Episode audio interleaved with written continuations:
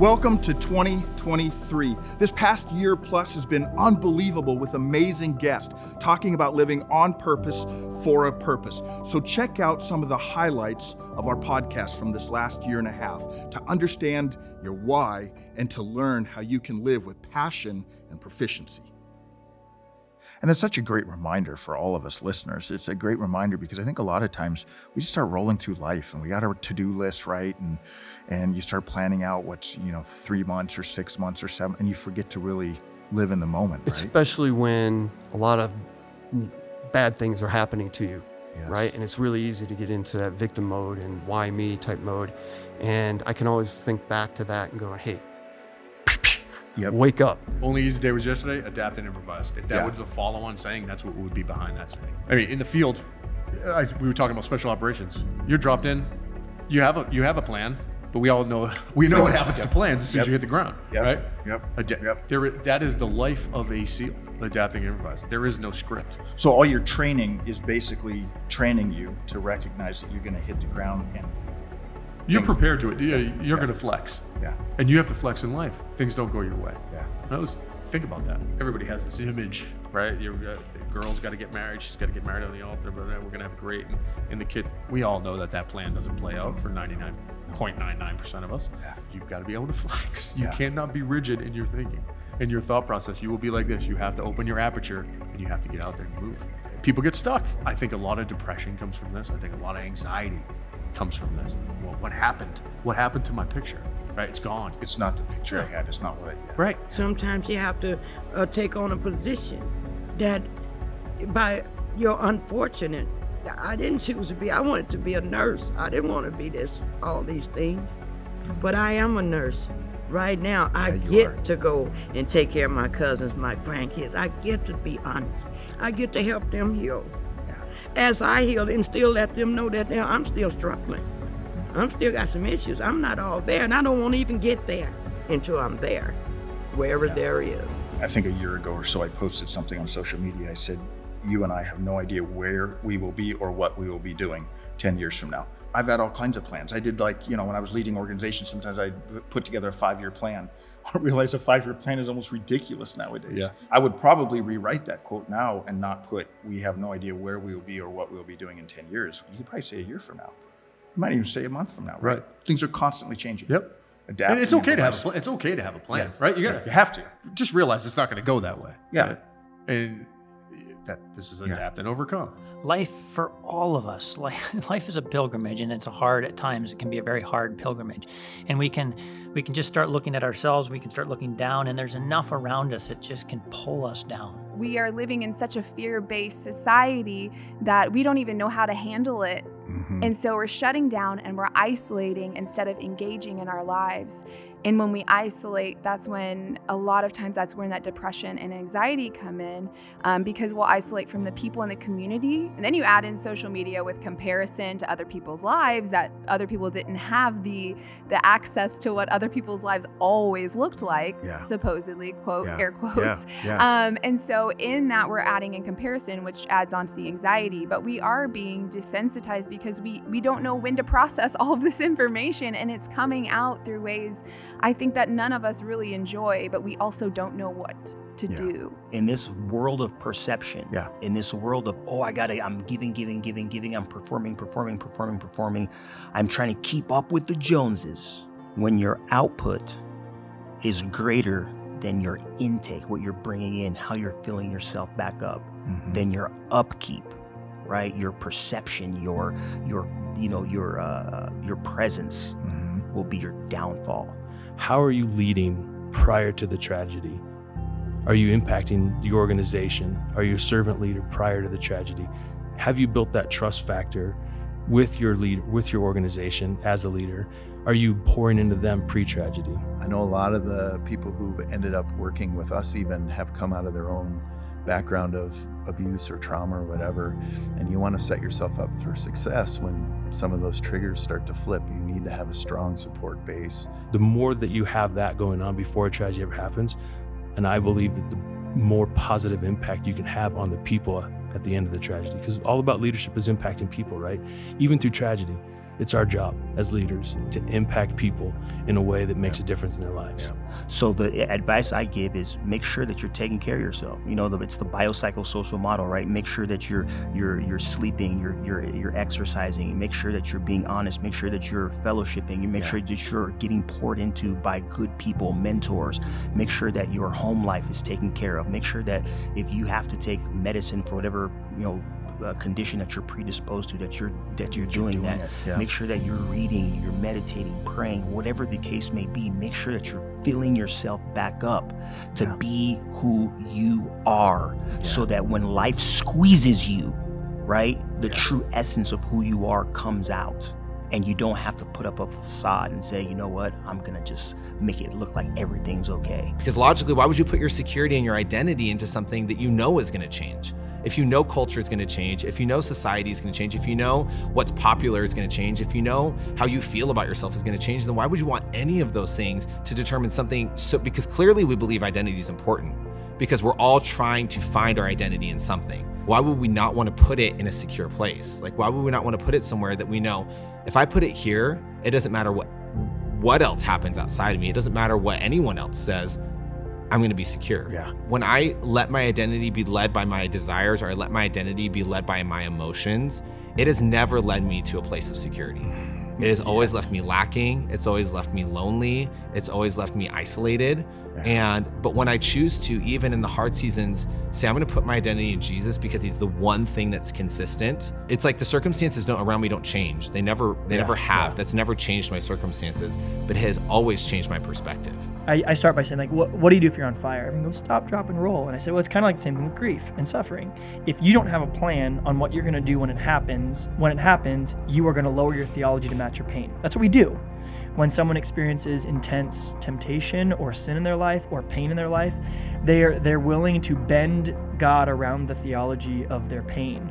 So if you don't have a proper theology of God, and almost like a canon or a measuring stick or a mold, then if you've got a, a proper mold of who God is, then when you suffer, you pour your suffering into that mold and it becomes God shaped and you understand it.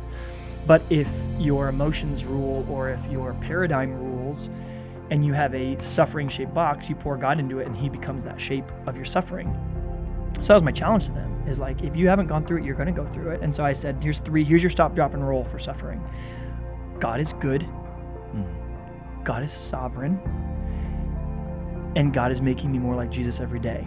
In the pain and the suffering, the valleys and the mountaintops all together. And that was it. It was God is good, God is sovereign, God is making me more like Jesus. What these attributes do is they lift us up. They lift our gaze up. And eventually they lift our gaze up to Christ himself.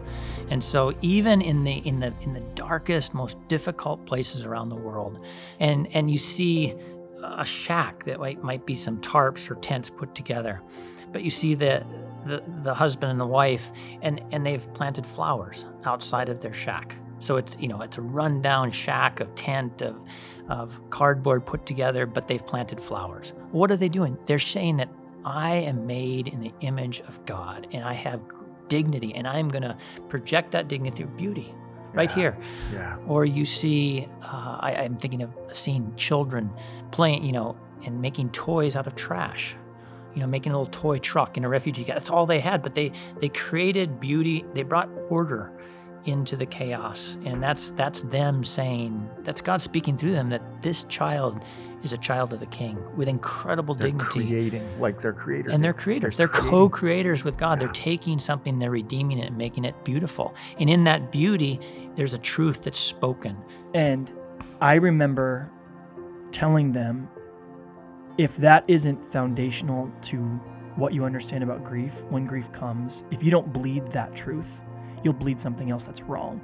If you don't reveal it, if you don't talk about it, if you don't say this is a challenge that I'm struggling in this area, you'll be stuck and then you'll pass on those generational curses to your children, to your grandchildren, and the cycle of addiction and prostitution and molestation and drugs that won't be broken. You have somebody else's blood on your hand. It's not all about you. You're probably the one that's been chosen to get healed so the family can be healed to take a risk and get free. No matter how scary it is. What what happens is is it breeds it and it grows in the dark. So if you're isolated from people, the depression gets bigger, the anxiety gets bigger because you didn't speak it, you haven't shared it. It's in your head, it's in your mind, it's in your feelings. And once you bring something to light, then the truth can be shed over it and then then you can find healing, you can find hope and truth. But when we hide it away, which is what happened in the garden, they hid the moment they felt shame about something. And then God calls them out. He's like, "Where are you?" I was able to compartmentalize as long as I could. Um, but then when I retired, it was time to unpack some of that and get to the next level of really getting some help. Um, and we talked about that. What does help look like? Uh, and you and I can help each other. Maybe we go meet for lunch. Maybe we talk informally. But I'm not in a position to help you unpack what you're seeing and get that off your shoulders. I'm in a position to say, I care about you, dude. I care about your marriage. I care about your kids. Call me at any time. I'll walk alongside this as best I can. But I don't have the tools at my disposal to help you get past that trauma that you're encountering. Mm-hmm. I will bear that trauma with you, and I will bear it with any first responder that comes into my path. But I don't have the tools to get you past it. Whereas, prof- I don't want to call it real help. I'll call professional help. They have the tools. Yeah. And I think really what we need is both. There's a good blend between the two, but we got to make sure we emphasize the professional help because they do have the tools. I made a four part what's the best thing to say to someone in grief what's the worst thing to say to someone in grief. The best thing you can say is the right thing at the right time. The second best thing is to say nothing but be present.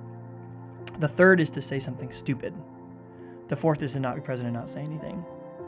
And I think people are so concerned they're going to say something stupid, they don't say anything, but that's not that I would rather you make an attempt and me go, "Oh man, that was dumb." than to be silent. Hmm. Silence is deafening to the, the person who's grieving. It's hmm. loud hmm. and it's irreconcilable with your position because you just go, How do you not communicate with me at a point like this? How do you not show some level of solidarity or whatever? And you watch people that you've had beef with lay it down and walk towards you and be there for you and Yes, I used to, I didn't realize I was using unforgiveness as self protection. See, we hear these things forgive and forget. And so I thought if I forgive and forget, it's going to happen to me again. Yeah. But we can now learn from that experience. It doesn't mean that we, when we forgive, we have to trust that person because trust mm-hmm. is earned, not granted, or retrust. You don't even have to even bring them back in your life. So you can learn from that experience. You can forgive, you can let it go. And uh, some of those things, forgive and forget, things like that, made me realize I was using unforgiveness as self protection. I'm afraid if I was If to you forgive, forgot, I you would get wounded again. Absolutely. I guess maybe that's why I say 70 times, seven, seven times 70. Yeah. Uh, you got to continue to remind me, it's like, okay, unforgiveness is like almost, it's like a suicide. You're the only one that can free you and pardon you from this death sentence, but you say, nope, I'm not going to forgive. It's like drinking poison, waiting on somebody else to die. But it's not. They're not to die. You're You- dying. and I'm dying inside all the time, dying because I'm reliving this and I'm redoing it, and it's traumatizing me and it's trauma me. And every time I think, cause like, and there's times even lately, I'll be like, man, I need my sister right now. I need my big sister right now. If I'm not careful, I will go into why she's not here. And I can become very angry all over again, but I have to say, Lord, please take this anger. Please take this rage, this hurt. You know, why my nieces and nephew? Why did my family? Why we have to suffer if somebody took something from us? And in my family, you take us, we gonna take you back. and you have to forgive. You you can't play street. Because it doesn't. Yeah. Street it justice work. doesn't work. It don't work like that. You can't just not do that. Yeah. And that was pain. And that was pain. And you're saying that doesn't work because you're the one that gets hurt. That's what you're saying. Yes. It's, it's like suicide. It's like drinking poison and hoping the other person dies. That's right. Holding on to that anger, yeah. unforgiveness. But it's not easy, is it? It's not easy. Well, the way I see it, there's this really great form of art called kintsugi art. Have you ever heard of it? No. Okay, so it's amazing. Okay. And what it is is the Japanese would take broken pottery and they actually glue it back together with gold and lace it with gold and make it a new. What? You gotta look it up. Kintsugi art. I'm obsessed with it now. I'm gonna have a Oh, million I just in got house. goosebumps I when know. you were describing that because And I feel like it's so. And when you see it, I go look it up on your pause this right Yeah. now. Go look it up. it's amazing to see how the artwork shines and the pottery shines so much brighter after it's broken and put back together and i feel like that's what god does with our lives right? He he doesn't just like glue us back together. He puts gold in the cracks that were once broken. Yep. and that image is just like i will forever hold that because he doesn't want to just give us the bare minimum fix. Mm-hmm. He wants to restore and renew and create something new. And don't you don't you see though, uh, Jay, when you're using that illustration, I picture though that that in order for God to do that with us, we have to bring the pieces to totally totally. And that's where that transparency and honesty comes, right? Where we're saying, I, I, I'm not okay, but that's Mhm. okay. Mhm. Um, here, God, take these and, and, and, and fix these. But for a lot of us, and I'm saying I think a lot of listeners, myself, y- y- you and Josh are probably, well, not probably, you're still on this journey too, Yep. where we want to hold stuff back, Mhm. right? Why, why do you think that is? Why is it that we're not willing to be fully honest and transparent? What happens, this imposter syndrome, Everyone knows what you're talking about right now. Every listener feels like an imposter at times, Yes. right? And that's what you're saying. You just feel unworthy. And I, I just thought, who am I? And and that's the enemy, right? Because when you start going, okay, wait, for such a time as this, God has put you right here at this table with this executive, and you have something to offer. But we just beat ourselves up and we feel less than. And you know, it it took a lot, right? It, Yep. it- you what is captivating my thoughts? And I had to go, no, you can do this. And it's really easy to do it for other people yeah. it's hard to do it for yourself. I can tell you True. how to. Well, what are you doing, Pat? No, Yeah. let's let's move you. Let's get you over here. But we all need a coach. We all need someone to guide us to get to that. We have to surround ourselves with people who can chisel us. You see, a smart man learns from his own mistakes, whereas a wise man learns from the mistakes of others. But if you could build people around you that have paid those debts already, has had paid that stupid tax, have navigated different waters um, as to what's good and what's bad, and hey, don't go down that road because there's there's a whole bunch of bumps down that road. It's going to cause you a heck of a lot more pain. Go this way instead. I don't think you can really handle avoiding the gray areas and being able to learn from the experiences of others if you're not also working on becoming a more whole person. That gives you the strength to make the right choices. That's where we get around our circle. Who's our circle? Who are we looking up to? Who, who who's guiding us? The company you keep will determine who you become. Yep. It's just true. Don't try to Any age. Any age doesn't matter what age you are. Doesn't matter what walk of life you are in. If you if you have solid values and you keep the wrong company, those values will eventually mean nothing to you. Yeah. And you'll you'll get a whole new set of values, and then you get away from you, and and and then we could talk for hours about when people go through life. It's why they're always unhappy. Power corrupts. Yeah, Money corrupts. Sex We see that corrupts. throughout history, right? Just Uh, read the throughout Bible. The Bible's full of history. People, It power really is. corrupted. Those things don't bring happiness. Yeah. Right? Happiness comes with from within, and and so it's we start at values, and then we go to the company you keep will determine who you become. Choose wisely. That's what we say. Choose wisely. Me and when I started Youngstown, Ohio, um, 2008, me and another guy are the only ones still doing comedy. There were 20 of us. Now it's me and this other guy that are only doing and we call each other once a month. He's in New York City, I'm here in Phoenix. We'll call each other once a month, and all we do is hype each other up. Yeah. We just say, "You're still doing it. Keep going. Keep, keep doing going. it, keep doing That's it." Yeah. Because everybody else quit, and I only had one time in my entire career where I woke up and I thought I was going to quit, and I remembered thinking, "Well, you know what? Just by me going means I'm winning. Everybody else, they just give up. So it's like." Suddenly, the race becomes easier and Yeah. easier just because you're the only one still running it. It's the same thing as as you've got to fail to succeed. Yeah. It's the, the same mentality. which is interesting because you just said, said that. I like that, and I. This is just one of many quotes in this. Is like the only way you can get ahead is to fail early, fail often, and fail forward. Failure in the Bible is never a person, it's an event. In the economy of God, failure is not a person, it's an event. But our events, because we have an enemy, tells me, Chris, you're a failure. Chris, look here, you're a failure. And that's what I was under. Chris, here's and Satan doesn't lie about you. You know, I've never gone to church and you know saying, hey, remember in 1992 what you did when you were in Dakotas? You had those two prostitutes, you had that bag of cocaine, and that night keeps coming back. And I'm like, oh man, I shouldn't be teaching. And then I'm like, wait a second. I've never been in Dakota. I've never been with prostitutes or cocaine. And Satan's like, oh, I almost got you. No, that's stupid. That's not how he works. Satan right. doesn't lie about you. Satan goes, Hey, Chris, can you remember uh, 89 to 92? he gives me years, and I'm like, Yeah. What if she's in the audience today? What if her husband's there today? What if you. And that's Satan has. I've armed him, I've given him all the ammo to make me feel like I'm a failure. But when you read scripture, failure may have been something you've done. It's not who you are unless you allow it to be.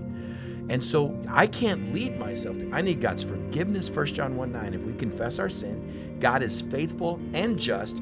He will forgive us and cleanse us from unrighteousness. Chris, it's not forgiveness you desperately seek, it's freedom from guilt and shame. I'm hanging on to my failures that have been long since forgiven because I haven't allowed the Spirit to cleanse me from unrighteousness. I'm trying to deny it. Well, and th- that's why almost every time you and I talk together, we come back to this this concept of embracing discomfort, right? Right. And that's something that's that's near and dear to your heart. Yep. You're passionate about Yep, that. I'll stand on stage and tell you you got to get out of your comfort zone. Yeah. Why? Why? I mean, I know for for all the reasons we just talked Yeah. about, and then some. So if you're living in a world of comfort and you're ha- you're okay with where things are, and okay, because you're not. you trust me, if you're in the comfort zone, you're not feeling fantastic about it.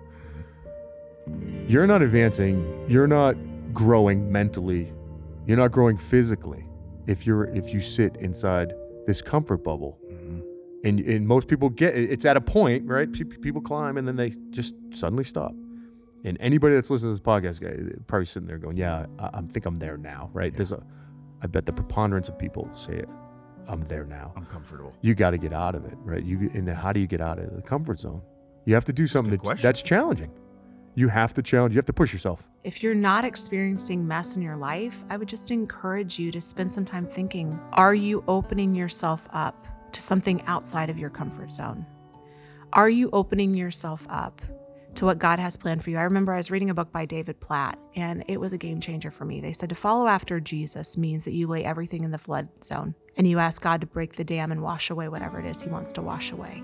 Are you choosing to live your life in a way that says, God, anything I have, anything I own is yours, and I will, whatever you choose to wash away or whatever you choose to bring to me, I will choose to take that and multiply it. You mm-hmm. know, and I, I constantly go back to that parable of the talents too. Am I using my life to mm-hmm. multiply what God's asked me to do with it? I've literally said to strangers, I mean, you know me well enough. This is the kind of thing I wind up doing. Yeah. I, I've literally said to people, I know you better than you do because I know who made you. Yeah. And I know why they made you. And it's Yeah. to uniquely reflect him to the rest of this world around us. I actually think that we are called to do good, that we are called to be exceptional, to be, as a church, to be that city on the hill. We might differ, we might have different backgrounds, we might have different life experiences, but you are still a human being, and you still then, therefore, have dignity and worth. And I need to respect that. And if I don't, well, shame on me, because then I'm not living into who God's called me to be. I can't speak to what anyone else's journey is. I just know what God has led me to do. Mm-hmm. But I do know that God has a journey for you. And if you are actively seeking Him and asking Him to take you out of your comfort zone, asking Him to bring the best in your life, because I truly believe this is another thing that I've really been processing lately. What moments in my own life am I exchanging good for great? What moments in our life are we taking and choosing the good and the comfort and losing out on the greatness that mm-hmm. God designed us for simply because we haven't said, God, I'm willing? Nobody just drifts towards being a person of integrity. It takes effort. And I think that's the part of the surrender and the effort. Like, I don't like going to the gym. It It's hurts. painful. It's It's painful. painful. It, Yeah. it takes work. And just showing up once a week, then cut it. You, you got to go multiple times. And there's a process of surrender and commitment and effort and showing up and pushing yourself and having a coach and having a plan. I mean, it's all of this It's stuff. like that in any part of our life, isn't Yes. But the work is what's the invitation? Are we willing to work when no one else will see it? Are we willing to wrestle uh, with new disciplines, new habits? Are we willing to tell the truth to God, even in the midst of our fear, in the midst of our struggle, or in the midst of I want to quit and look for God for help and resiliency? So sometimes for me, I stop at inspiration because it's easy and it feels good and it's inspiring. But I think the beauty is if you and I say, What's been inspiring me lately? And what's the theme in all of that? And might there just be an invitation in there that God is trying to get a hold of our attention to say, I've got something for you.